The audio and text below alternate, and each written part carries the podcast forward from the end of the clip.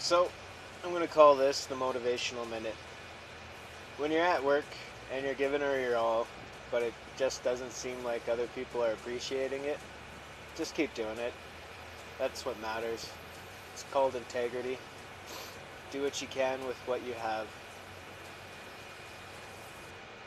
If anybody, like, you go work in practice, it's not in front of fans, you still got to work, right? You, you work at work, it's not in front of whoever, you're not going to get a good job, bud.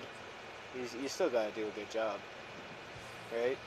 It, it's what's inside that matters, not what's the out, on the outside.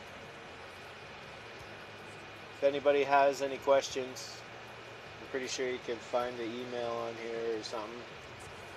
Uh, it is Stephan Butler, S T E P H A N B U T L E R 1313 at gmail.com.